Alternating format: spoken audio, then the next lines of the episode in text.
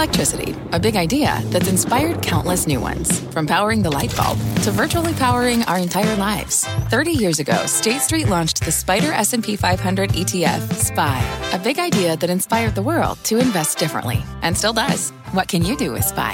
Before investing, consider the fund's investment objectives, risks, charges, and expenses. Visit ssga.com for a prospectus containing this and other information. Read it carefully before investing. SPY is subject to risks similar to those of stocks. All ETFs are subject to risk, including possible loss of principal. Alps Distributors, Inc. Distributor.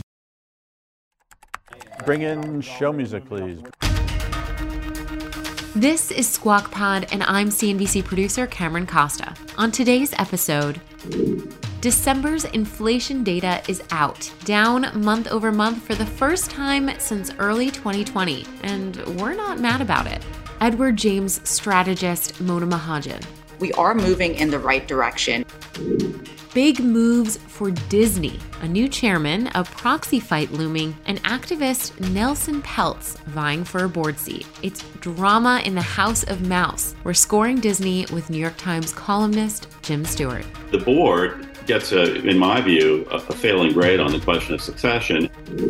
Calculators, Google, and now ChatGPT, the new AI that's taken classrooms by storm, and why we should go with it. Yale lecturer and journalist Joanne Lipman. All of these tools have turned into exactly that tools, resources, but not a substitute for learning. Those stories, plus Starbucks workers back at the office and Tesla's China plans stalled. We're like, what? What? It's Thursday, January 12th, 2023, and Squawk Pod begins right now. Stand Becky by in three, two, one. Cue it, please. Good morning, everybody. Welcome to Squawk Box here on CNBC. We are live from the NASDAQ market site in Times Square. I'm Becky Quick, along with Joe Kernan and Andrew Ross Sorkin. First up on the podcast, inflation. It was the word of 2022, but is it carrying into 2023? To find out, Wall Street, Main Street, Pennsylvania Avenue, well, everyone was watching the Labor Department this morning as it released the Consumer Price Index. The CPI measures a broad swath of goods and services, including, most of the time, food and energy prices. For December, consumer prices posted their biggest monthly decline since early in the pandemic, down one tenth of a percent. Year over year, consumer prices rose 6.5%. Without food and energy, only 5.7%. But still, that's the smallest annual increase in months. Standout metrics in this report energy and housing. Energy prices are coming down, which is really good news because they were a part of the reason that inflation numbers were double digits months ago. Separately, housing and rents are still high in this particular report. But remember, the labor statistics are behind a month.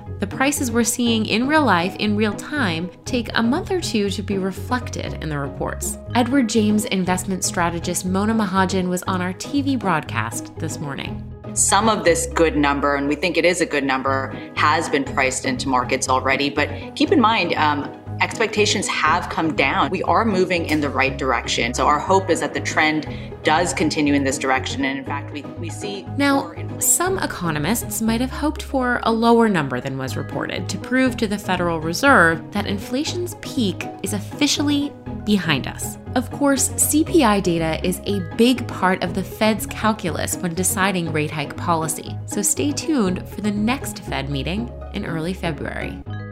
We are watching shares of Tesla this morning. Here's what's happening. A Bloomberg report out just in the last hour now says that an expansion of Tesla's plant in Shanghai has been delayed. Tesla's plan calls for work to begin mid year. That would double the plant's capacity to 2 million cars per year.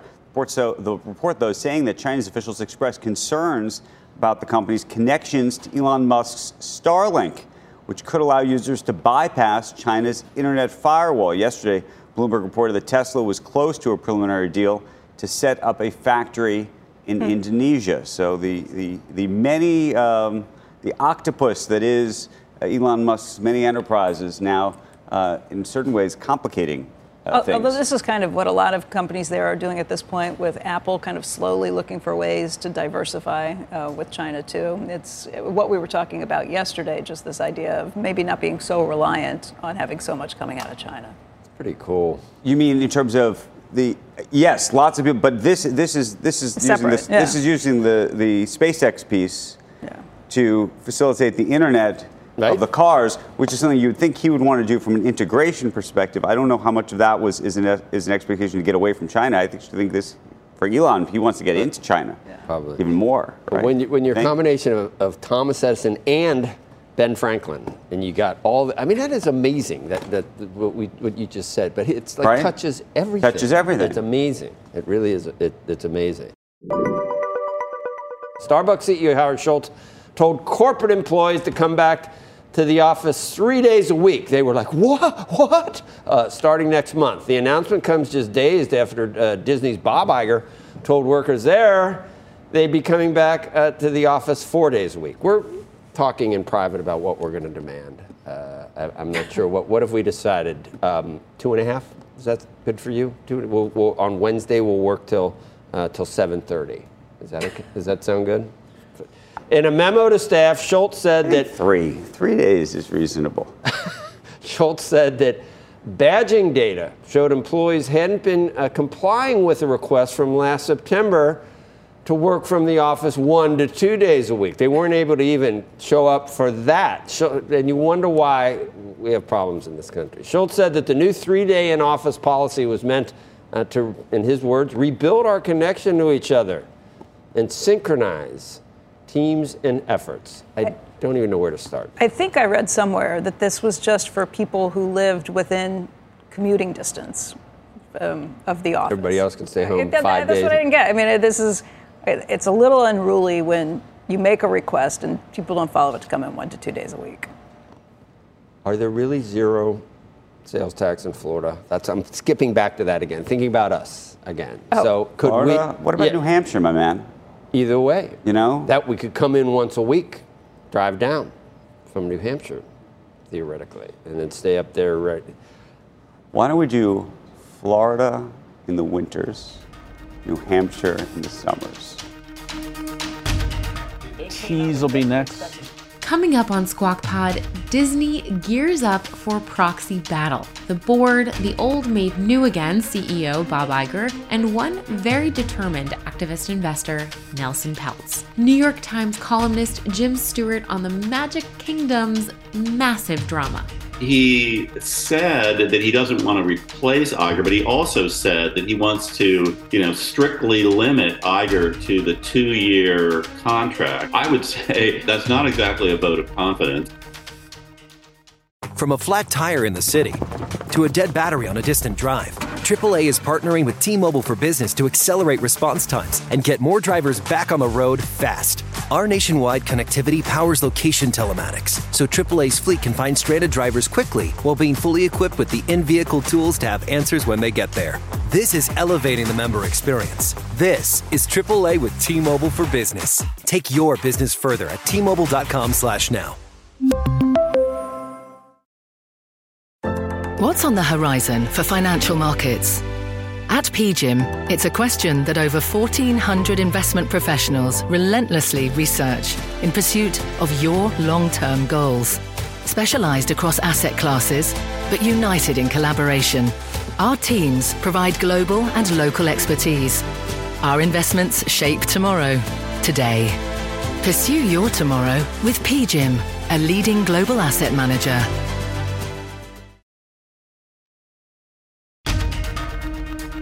You're listening to Squawk Pod. Up and Andrew, Q.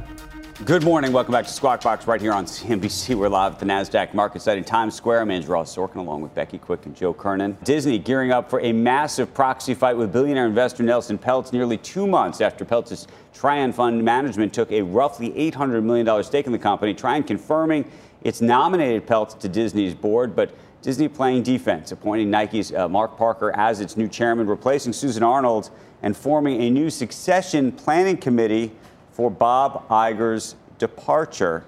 Uh, there's a lot going on here. Uh, the first piece of which is that, you know, when was Nelson Peltz in this stock? How, how much did Disney really know? How much did that precipitate the Bob Chapek, Bob Iger move? Um, how worried are they about what Nelson Peltz could or could not do? He's, by the way, been on a whole number of boards that have actually had success. At some point, you might say to yourself, put him on the board. But he's been opposed to Bob Iger being reinstated. But he has been opposed to Bob Iger being reinstated. So what?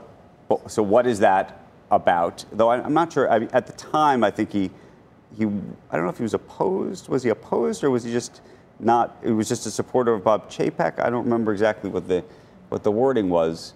So anyway, I, I don't know. And then Susan Arnold, in the job for 15 years, she gets pushed out.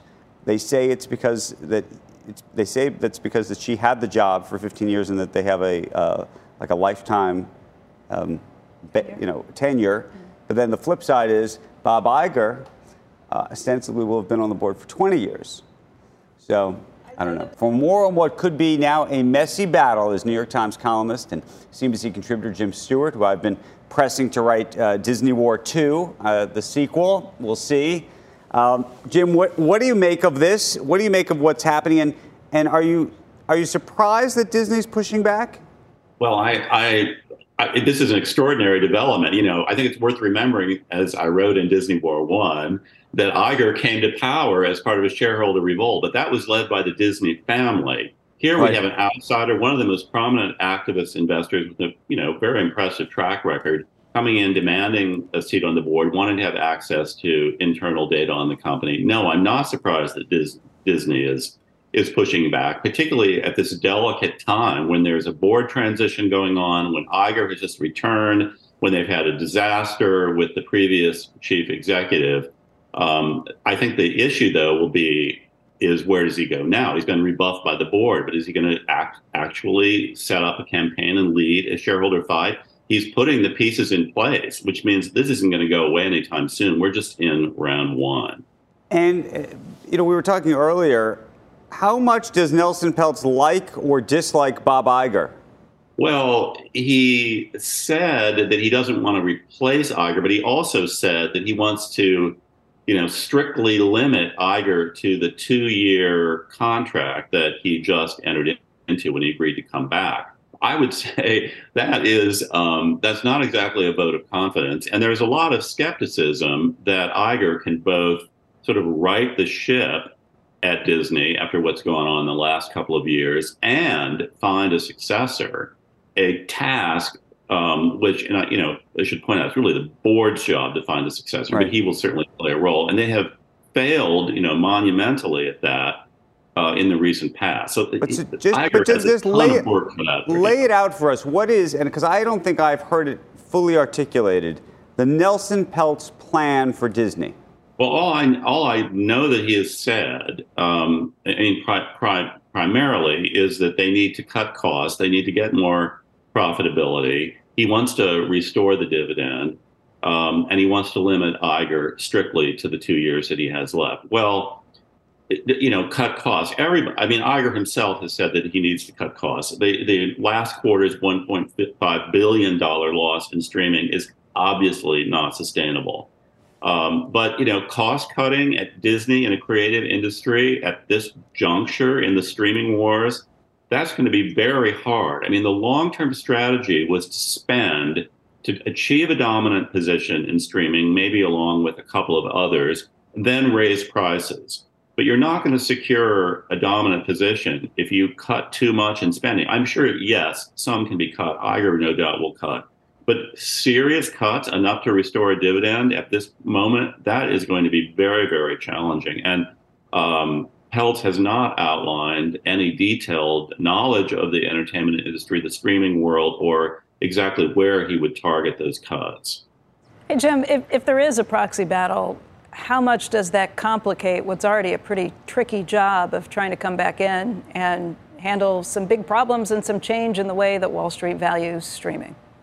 it's enormously complicated. Uh, the I, I mean, uh, from Iger's perspective, I would think the last thing he needs is either an activist shareholder breathing down his neck and wanting lots of information and demanding changes, and let alone uh, a shareholder battle. But you know, the Disney shareholder base is bound to be pretty restless. I mean, you know, the stock performance has been terrible. The uh, the, the last quarterly earnings report shocked investors. The the market has turned, the sentiment has just turned with dizzying speed from you know focusing only on how many subscribers do you have to to profits and you know what's the average revenue per subscriber and where the profits coming from that's been a very dramatic and recent change uh, that's more than enough to have to worry about without having somebody as i said meddling uh, from right. the outside and, and what do you make of the mark parker ascension the departure of susan arnold uh, obviously there was this 15 year uh, tenure limit um, and, and she was up against it uh, but there were others that mentioned yesterday. The Bob Iger's now been on the board for 20 years collectively. Um, you know, is she being held responsible for, for, for, decisions that were made earlier? She, of course, was a supporter, I believe, for at least some period of time, according to the reports, of Bob uh, Chapek uh, over Bob Iger. It sounds like Mark Parker actually uh, was less a fan of Chapek, as was Mary Barra, uh, depending on who you're listening to. Well, I think the um, you know the board gets a, in my view, a, a, failing grade on the question of succession, and that's a that's a pretty significant responsibility. I mean, what do boards really do? The the, the choice of the chief executive, is, if it's not the, the, most important function they do, is certainly one of them. And not only um, did they have to get rid of Chapek, but bear in mind that it was just a few months ago that the board, led by Arnold, entered into another three-year contract contract with him. You know, so and the board has never really explained what changed um, in that period of time in, in their thinking to take such a drastic action. Nor have they ever really explained why Chapek was was selected in the first place. Uh, that still remains a mystery. It was it seemed very abrupt. There, you know, how well did they know Chapek and what what emerged we've never really gotten an explanation from that. I personally would like to see the board address those issues, and I hope Parker will be more transparent as they undergo a search for Iger's successor. Jim, you, you've covered so many different activist campaigns over the years, and I, I imagine a number of those that included Nelson Peltz. He's uh, joined many, many a board, some of which have uh, proved to be quite successful uh, with, with him on it. Um, sometimes uh, as a result of him being on it, probably uh, some maybe by coincidence. Others, others haven't worked out as well. When you think about all of the, the challenges at play and, and issues, dynamics with Disney, do you think he can help them? Do you think it would actually it would be helpful for him to be on this board? Well, I, I, I, I am not sure. You know, his his specialty is management efficiency. He's not known for major restructurings. You know, I'm I'm not sure. He hasn't said anything about, for example, about selling ESPN. But the entertainment industry is going to be a challenge for him. And I don't, I haven't seen anything that he's said so far, anything in his background. It's a really unique um, business, and I don't know that he has any particular expertise in hey, that. Hey, Jim, the proxy is out now. They have, Trian has filed the proxy. I'm just reading through it now. Um, but apparently, in the background to the solicitation where you're going through it, he's been in this for a while. Nelson Peltz met with Bob, Chapek back on July 11th of this past year, talked about his long term interest in Disney, his history of working successfully and collegially with companies. They had conversations that went through July. On or about November 9th, he called Mr. Chapek to initiate a formal dialogue. On November 12th, they went through. Um, there's, again, I'm just reading through this, but uh, then in December, when Iger was coming in, Iger informed Nelson Peltz that he couldn't speak to him without first talking to Mr. Gutierrez. Um, called Mr. Iger, Peltz called Iger to check and see if there was a way for the two of them to be able to communicate. So this has been back and forth for, for a long time now. This is not a necessarily a new position or something that Nelson Peltz is just doing. It sounds like he is frustrated um, with the back and forth on this. He says on November 22nd, he contacted Safra Catz, who informed him that she was not permitted to speak to Mr. Peltz. Um, so this looks like it's been a long time coming on this. Their, their, com- their complaints are exactly what you had listed, that this is a stock that's under- underperformed on a 10-year basis, on a one-year basis, going back on all of these things, that it was not a successful um, situation to set up for a new CEO coming in. There wasn't a successful search that was done on some of these things. So this sounds like it's a long, boiling frustration on, on uh, Nelson Peltz's part, which is why he's going to be seeking a seat on the board. Which to me, though, has always raised the question, which is why I, had sort of asked, because I, I, don't, I didn't know the full timing of it, but I, I suspected it, of whether you believe, Jim, that when they gave the job to Bob Iger, they felt some pressure, either from Clearly Peltz they did. or either from Peltz yeah. or others at that point. Whether it wasn't just that they were unhappy with, with the performance from Chapek, but whether they actually thought that something else was um, amiss or a coming, if you will. Yeah, well, this is, I think it's absolutely fascinating that there was this prolonged interaction between Chapek and Peltz that we didn't know about before. And I think you're absolutely right. A, they would have felt pressure with the Peltz involvement, but what exactly was that pressure? What was going back and forth between Chapek and Peltz? And indeed, what is Peltz's relationship to Chapek now? You know, I, I have no idea, but um, if there is one, if there was a conduit there that was established, that would be, you know, would be very interesting. Well, the other thing we need to find out, which we don't know, is how much uh, Bob Chapek shared with the board of Disney that Nelson Peltz was in the stock. It looked right? like they were talking. And so it, on November 15th, Mr. Chapek informed Mr. Peltz that they should not speak further about Mr. about Disney and that Mr. Peltz should instead speak to Christine McCarthy, the senior executive vice president and chief financial officer of the company. So the board must have known there was some back there. Back well, and, and this goes there. back to you know Christine was one of the sort of prime movers in getting Bob Iger back into the into the seat, right, Jim? Yes, absolutely. And you know this is this is very interesting because why would the board say that he should be communicating with the chief financial officer but not the chief executive? Uh, there's no obvious answer to that. I mean, that the Trian to me, Group, uh, November 23rd, just reading through. I mean, this is pretty fascinating stuff. The Trian Group representatives emphasized that the Trian Group did not want to engage in a lengthy and costly proxy fight, and that the Trian Group supported Mr. Iger's return to the board and his reappointment as CEO. The Disney representatives raised the idea of a mutually agreed upon independent director not affiliated with the Trian Group being added to the board. The Trian Group conveyed to Mr. Iger and the other Disney representatives that that was not their interest. They, they wanted direct board representation by a Trian partner. And then it looks like things broke, broke down from there. And remember that the independent director was the solution to the, you know, the Dan Loeb um, uh, interest in Disney, and he sort of accepted that. So they had that kind of template. But the fact that he refused it, I think, is significant. But I, you know, look, there are a lot of questions here. But that there was this prolonged interaction with an activist outside investor that led the board to indicate that he couldn't be talking to Chapek and he should start talking to the chief financial officer, and that he apparently was privy to the decision to remove Chapek and supported Iger's return. All of that is that is very, very interesting and something we didn't know before. And makes me wonder, as you point out, Andrew, just how much Peltz's involvement had to do with the ouster of Chapek, you know, which we've never really gotten a thorough or satisfying That's explanation right. there. Because the way it's been presented, at least uh, in the press, is is that this was a, a decision that happened very quickly happened by the board, but happened with with with Christine. If you remember, after after that that earnings call, being so frustrated and upset about how things had, had happened, and the public being upset, that, that that's what was the trigger. But perhaps maybe there was more to this. Right, and also that the, the the creative forces at Disney had been grumbling, were dis, discontent, and you know we're we're about to revolt against Chapek, also feeding into that. But this is putting a completely different perspective on that decision. Right. Jim, I told you there's a sequel here, my friend. it is a fascinating story, and, and it's going to be an ongoing fascinating story. Well, we'll have to have you back. We look forward to talking to you again. Thanks so much. Next on Squawk Pod, should ChatGPT be banned? The new AI tool has sparked an education debate. Yale University lecturer Joanne Lipman penned a new piece for Time on how the writing generator could offer value. When Google came out, there were literally academics saying that students would lose the ability to marshal information. When the personal pocket calculator came out, there were arguments that students would never learn how to use math. That's after this break.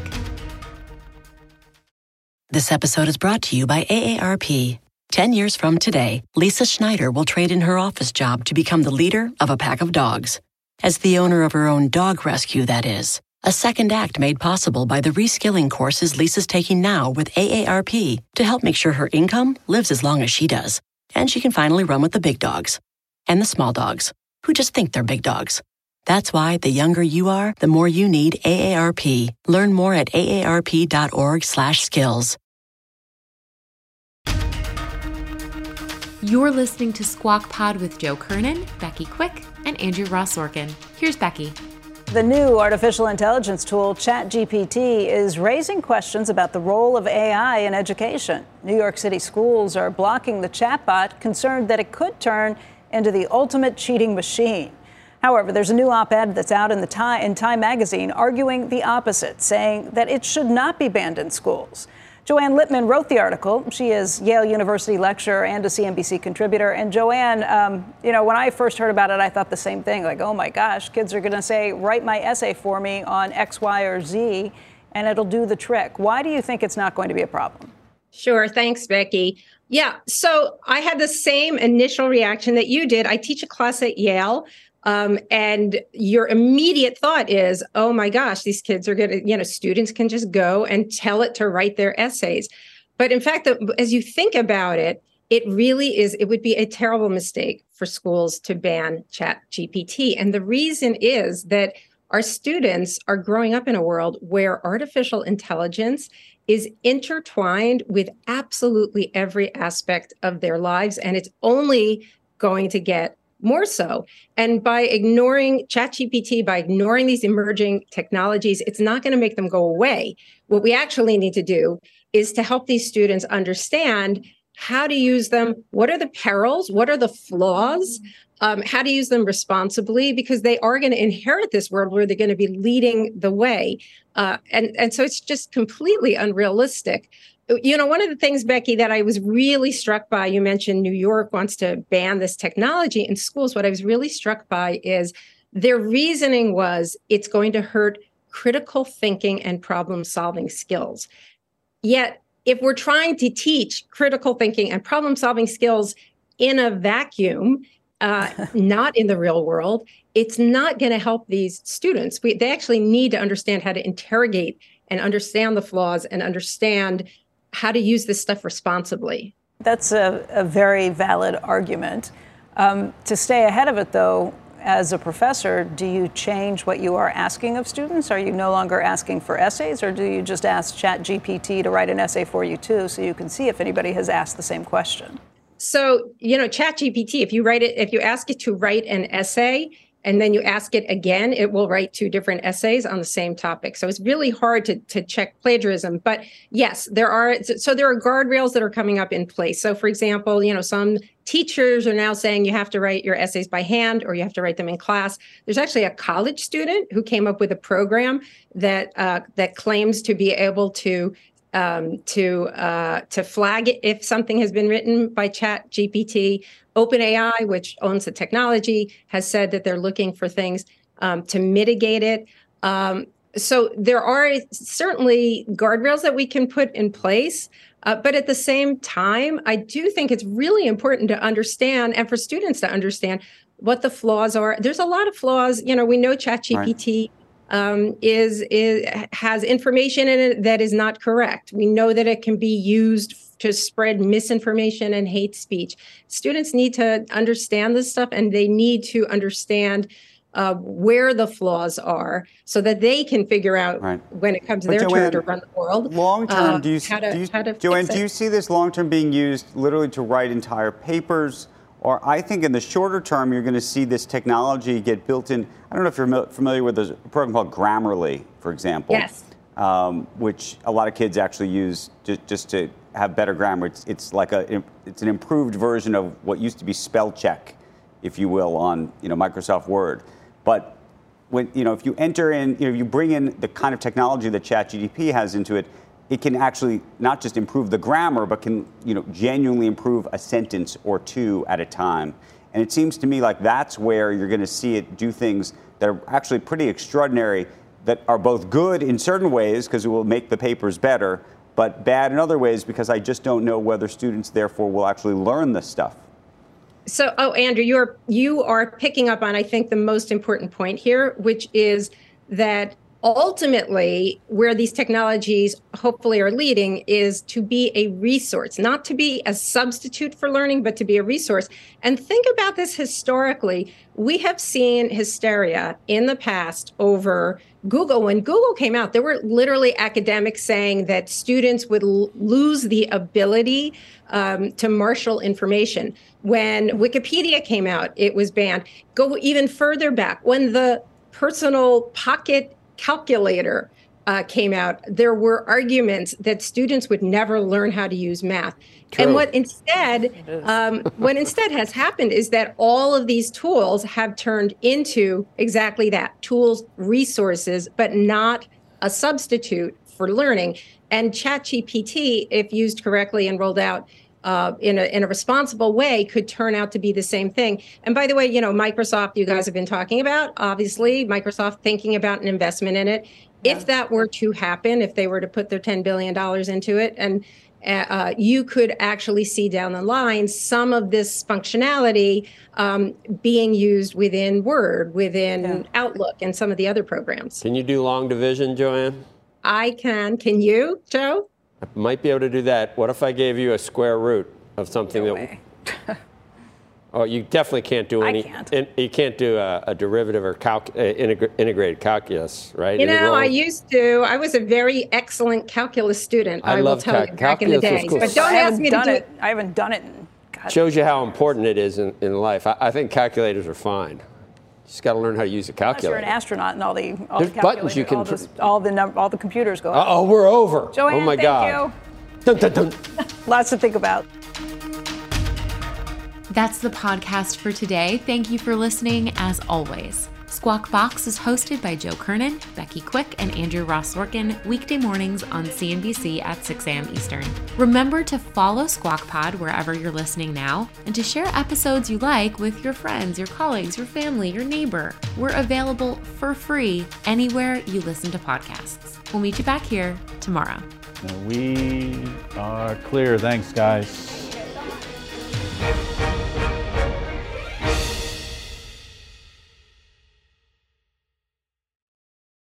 From pit lane to podium, the Las Vegas Grand Prix is providing fans a race day experience at the speed they deserve. With the help of T Mobile for Business, our 5G advanced network solutions are powering race day operations with event wide connectivity. From streamlined gate entry to an immersive app, giving fans blazing fast access to the sport they love. This is accelerating innovation. This is the Las Vegas Grand Prix with T Mobile for Business. Take your business further at T-Mobile.com slash now.